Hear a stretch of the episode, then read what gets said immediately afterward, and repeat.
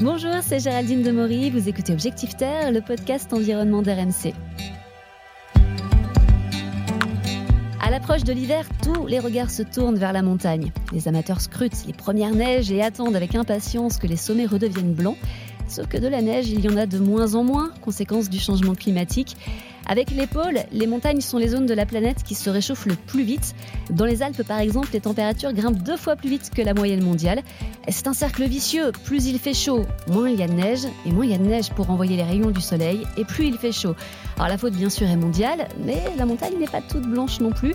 Même sur les plus hauts sommets du monde, il y a de la pollution, apportée par l'air ou directement par l'homme. On parle d'ailleurs du sommet de l'Everest comme de la plus haute décharge du monde. Et pourtant, il y a des solutions. Objectif Terre, un podcast RMC avec Géraldine Demory. Bonjour Yann La Maison. Bonjour. Alors vous êtes à Chambéry, membre de l'association Mountain Riders. Vous êtes un petit peu les, les gardiens verts de la montagne. Est-ce que vous pouvez nous parler un petit peu de votre association? Comment est venue euh, l'idée de sa création? Euh, Aujourd'hui, l'association, c'est une, une association d'éducation à la transition écologique en montagne qui a eu 20 ans l'année dernière. Et euh, l'objectif de l'association, euh, il est de hum, sensibiliser, d'éduquer et de transmettre les thématiques du changement climatique en montagne auprès de tous les publics. L'idée de l'association, elle est venue il y a un petit peu plus de 20 ans par un groupe de pratiquants de montagne qui, à la fonte des neiges, voyaient en fait les déchets réapparaître à la fin de la saison, ce qui a été passé un petit peu sous la neige, qu'on pensait être invisible pendant la saison et euh, qui ont commencé à se, à se fédérer et à travailler collectivement sur des opérations de ramassage de déchets en montagne. Et aujourd'hui, c'est une action qu'on continue toujours, mais qui est euh, complétée par euh, beaucoup d'actions de sensibilisation auprès de tous les publics sur ces questions de mobilité en montagne, de déchets, de choix de son matériel et de comment on peut faire à son échelle pour réduire son impact tout en continuant de pratiquer. Je crois que votre objectif, c'est d'arriver au zéro déchet d'ici 2030. C'est réaliste? On va vraiment y arriver? Alors c'est réaliste, oui. Euh, est-ce qu'on va y arriver? Je ne sais pas, j'espère. C'est réaliste car la, montagne, c'est le dernier espace aujourd'hui qui peut euh, être encore zéro déchet sauvage. C'est pas forcément le cas du littoral, par exemple, qui lui récupère euh, bah, tous les déchets qui sont à la fois produits en montagne, dans les cours d'eau, en ville. Nous aujourd'hui, la montagne, c'est un espace qu'on peut imaginer encore redevenir vierge de tout déchet. Et pour ça, ça passe par beaucoup de réduction des déchets à la source. C'est pour ça qu'au-delà de ramasser les déchets, qui est une bonne action mais qui ne suffit pas, il faut aussi apprendre et sensibiliser sur comment collectivement on peut euh, réduire nos déchets pour ne plus en avoir dès le début. Alors justement, c'est quoi les actions pour euh, limiter ces déchets? Alors les actions, ça peut être par exemple euh, des choses toutes simples comme si on est fumeur, prendre un cendrier de poche avec soi ou préparer un pique-nique zéro déchet avec ou très peu d'emballage pour être sûr qu'on puisse pas en laisser sur place, de prendre une gourde plutôt qu'une bouteille d'eau en plastique, de prendre un tote bag plutôt que des sacs plastiques et de s'assurer que tout ce qu'on emmène en montagne, on est dans la capacité de le récupérer si jamais on doit amener des choses qui pourraient être des déchets. Est-ce que limiter l'accès, ça peut être une solution? On voit que ça a été fait à certains endroits, par exemple, qui est moins de touristes. Nous, on pense que la solution, elle est plus dans l'éducation, c'est-à-dire qu'aujourd'hui, la montagne reste un espace de liberté, un espace de pratique, de contemplation. C'est un, espace que nous, en tant que membres de l'association, déjà, on, aime beaucoup. Donc, euh, l'objectif est plutôt de se dire comment on peut continuer d'aller en montagne, mais en, étant euh, bah, beaucoup plus respectueux, en ayant compris un peu les, problématiques qui se posent en montagne, et de se dire que bah, dès le début, on est en capacité d'aller en montagne si on arrive à ne pas produire de déchets euh, sur place. Euh, j'ai vu qu'il y y avoir une petite nouveauté là le mois prochain, en, janvier prochain, c'est l'obligation du recyclage des déchets, même les déchets abandonnés. Alors j'imagine que ça, ça doit vous faire plaisir. Oui, ça fait plaisir. Et encore une fois, nous, l'objectif, il est d'accompagner tous les publics, à la fois les publics particuliers et professionnels, à anticiper un petit peu euh, cette réglementation et à se dire bah, comment on vient réduire les déchets. Donc, comment on peut travailler, par exemple, avec euh, les hébergeurs, les restaurateurs, les commerçants et tous les acteurs de l'écosystème montagne pour imaginer, euh, par exemple, parfois un retour à la consigne ou à des, emballages, enfin, en tout cas, du zéro déchet dans les, dans les ventes à emporter ou, ou comment on anticipe un petit peu tout ça pour se dire qu'on n'a même plus besoin d'aller ramasser les déchets à horizon 2030. Là d'ailleurs, donc on arrive à la fin de l'année. Vous avez déjà un petit bilan euh, de votre association pour l'année 2022 oui, en termes euh, donc sur l'action euh, Montagne Zéro Déchet, qui est un programme national de réduction des, déchets à la source en montagne qu'on porte, on a aujourd'hui un petit peu plus de 11 tonnes de déchets qui ont été collectés. Alors on n'est pas les seuls, évidemment. Il y a plein d'associations, il y a plein de mouvements citoyens aussi qui se construisent et qui se fédèrent en montagne pour, pour organiser ces opérations. Nous, on en a organisé un peu plus d'une cinquantaine cette année. On a aujourd'hui collecté un petit peu plus de 11 tonnes de déchets, donc qui ne seront pas dans la nature, qui n'iront pas dans les cours d'eau et qui n'auront pas d'impact sur la biodiversité, parce qu'on sait que la neige l'hiver, ou en tout cas tous les déchets qui peuvent être laissés, sont des, des déchets qu'on peut retrouver dans les pâturages, par exemple, l'année prochaine. Oui, c'est déjà, c'est déjà un beau bilan en tout cas.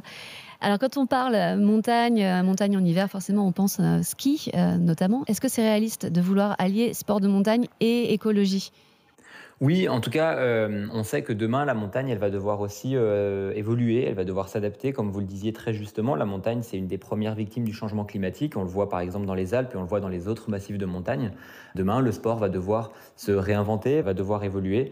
Pour autant, le sport de montagne sera toujours possible. Il va falloir le faire autrement, il va falloir apprendre aussi euh, à venir autrement en montagne, à se déplacer autrement. On sait qu'aujourd'hui, la mobilité, par exemple, elle est responsable d'un peu plus de 57% des émissions de gaz à effet de serre dans le bilan carbone d'une station de montagne. Donc aujourd'hui, c'est comment je pratique autrement, c'est-à-dire j'anticipe, je prépare mon séjour autrement sur le choix de mon matériel, sur la mobilité, sur euh, l'activité que je réalise. Effectivement, demain, euh, le ski sera euh, peut-être une activité, mais il y en aura aussi d'autres. Et il faut le prendre en compte pour que les, les, territoires de montagne puissent se diversifier et, et, devenir un lieu de vie, pas uniquement un lieu de consommation où on peut vraiment venir sur les quatre saisons de l'année. Et là aussi, hein, d'ailleurs, vous accompagnez les, professionnels et vous euh, récompensez, si je puis dire, les, stations les plus vertueuses. C'est avec les flocons verts. Vous pouvez nous en parler, nous expliquer un petit peu ce que c'est?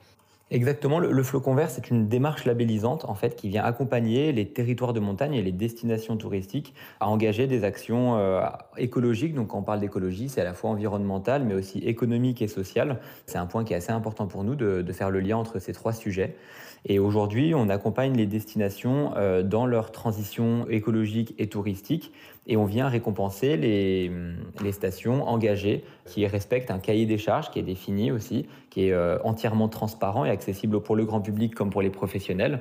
Et ces destinations qui sont engagées, qui respectent le cahier des charges, euh, aujourd'hui se voient labellisées d'un flocon vert qui permet aussi au grand public d'avoir une vision assez claire des destinations qui sont engagées, des actions qui ont pu être mises en place sur les territoires. Euh, la neige artificielle, on continue, on arrête? C'est un peu plus compliqué que ça. Euh, c'est aussi ce qu'on essaye de, dire. Aujourd'hui, on sait qu'il y a beaucoup de sujets qui peuvent être clivants en montagne et il n'y a pas forcément une seule solution. Tout n'est pas noir ou blanc. Aujourd'hui, c'est nécessaire que toutes les organisations euh, autour de la montagne, tout cet écosystème, travaillent ensemble. Donc, parfois, la neige artificielle peut être nécessaire parce qu'il y a aussi d'autres enjeux, notamment des enjeux de maintien d'une certaine activité. Pour autant, on sait que c'est un modèle qui arrive aussi euh, parfois à ses limites. Donc euh, il, faut, il faut le prendre en compte et il faut se dire comment on développe euh, d'autres modèles. Oui, parce que la neige, de toute façon, elle va manquer de plus en plus dans les années à venir. Ça, c'est une certitude. C'est aussi en montagne qu'on trouve le plus de passoires thermiques. C'est la location de ces habitations, d'ailleurs, qui va bientôt être interdite. Est-ce que vous savez comment ça va pouvoir se passer pour loger les touristes qui vont arriver euh, plus tard?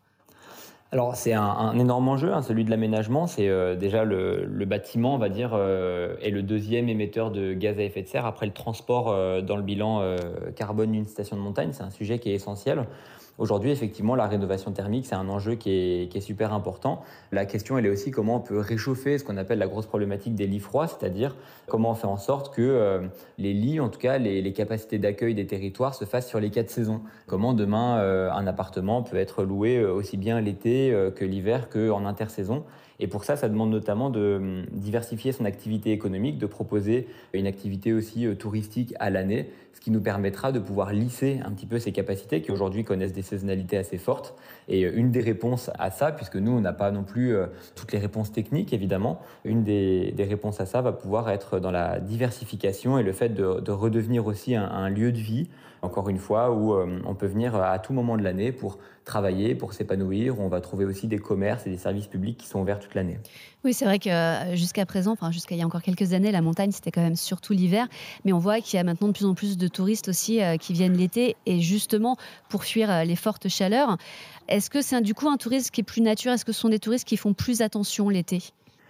Alors, c'est une nouvelle clientèle de montagne, ça c'est ce qu'on a pu voir, et notamment la crise sanitaire l'a bien montré que euh, voilà, il y avait une partie de la population qui voulait venir se ressourcer, qui voulait vivre des vacances ou en tout cas des séjours peut-être plus locaux. C'est compliqué de dire aujourd'hui, on a peu de recul sur le fait de, de voir si c'est vraiment une clientèle qui est plus responsable qu'une autre. En tout cas, on sait que nous, on a la chance de voir des gens arriver en montagne, des gens qui, sont, qui ont envie de la découvrir, et là où on est dans notre rôle, c'est de les accueillir et de, leur, de les sensibiliser, de leur faire comprendre un petit peu aussi euh, l'espace dans lequel ils vont rentrer pour se dire, eh ben, on peut venir l'été et, c'est une bonne chose et on va pouvoir la pratiquer de manière responsable. Comment est-ce que vous, vous voyez euh, la montagne évoluer avec le changement climatique? Est-ce que vous voyez par exemple une modification euh, des habitudes des espèces animales ou d'autres changements? Oui, ce qu'on peut voir en tout cas, et c'est la, triste réalité du changement climatique, c'est que par exemple sur la biodiversité, il y a pas mal d'espèces qui par exemple montent en altitude. Des espèces qu'on voyait peut-être à 1500 mètres d'altitude qui aujourd'hui sont plus hauts parce qu'elles vont chercher un climat qu'elles connaissaient avant qui commence à se remonter. Donc on voit un petit peu pareil pour la végétation, on voit des, espèces euh, de végétation, en tout cas dans la faune et dans la flore, qui remontent sur différents niveaux. Et aujourd'hui, ça devient très problématique parce que euh, eh ben, on ne peut pas aller euh, enfin, de plus en plus haut éternellement. Il y a un moment, on arrive au sommet et, c'est là que, que ça va commencer à poser bien problème. Est-ce que vous pouvez me dire en une phrase la philosophie de l'association? La philosophie de l'association, elle tient en, trois mots, c'est sensibiliser sans moraliser. Aujourd'hui, on est dans notre rôle quand on accompagne tous les publics, autant les particuliers que les professionnels, les jeunes, les citoyens. Et le but il est de fédérer, on n'est pas là pour euh, culpabiliser ou montrer du doigt, on est là pour plutôt euh, fédérer et apprendre collectivement euh, toutes ces thématiques qui nous, nous tiennent vraiment à cœur. Merci beaucoup, Yann La Maison. Merci.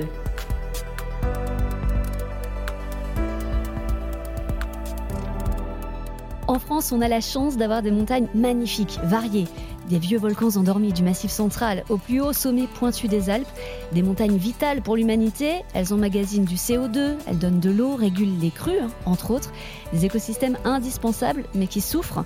Depuis toujours, les montagnards savent qu'ils dépendent de cette belle nature et qu'il faut la protéger. On l'avait peut-être un petit peu oublié. Heureusement, des hommes, des femmes, des associations comme Mountain Riders sont là pour nous rappeler l'importance de prendre soin de nos fragiles géants.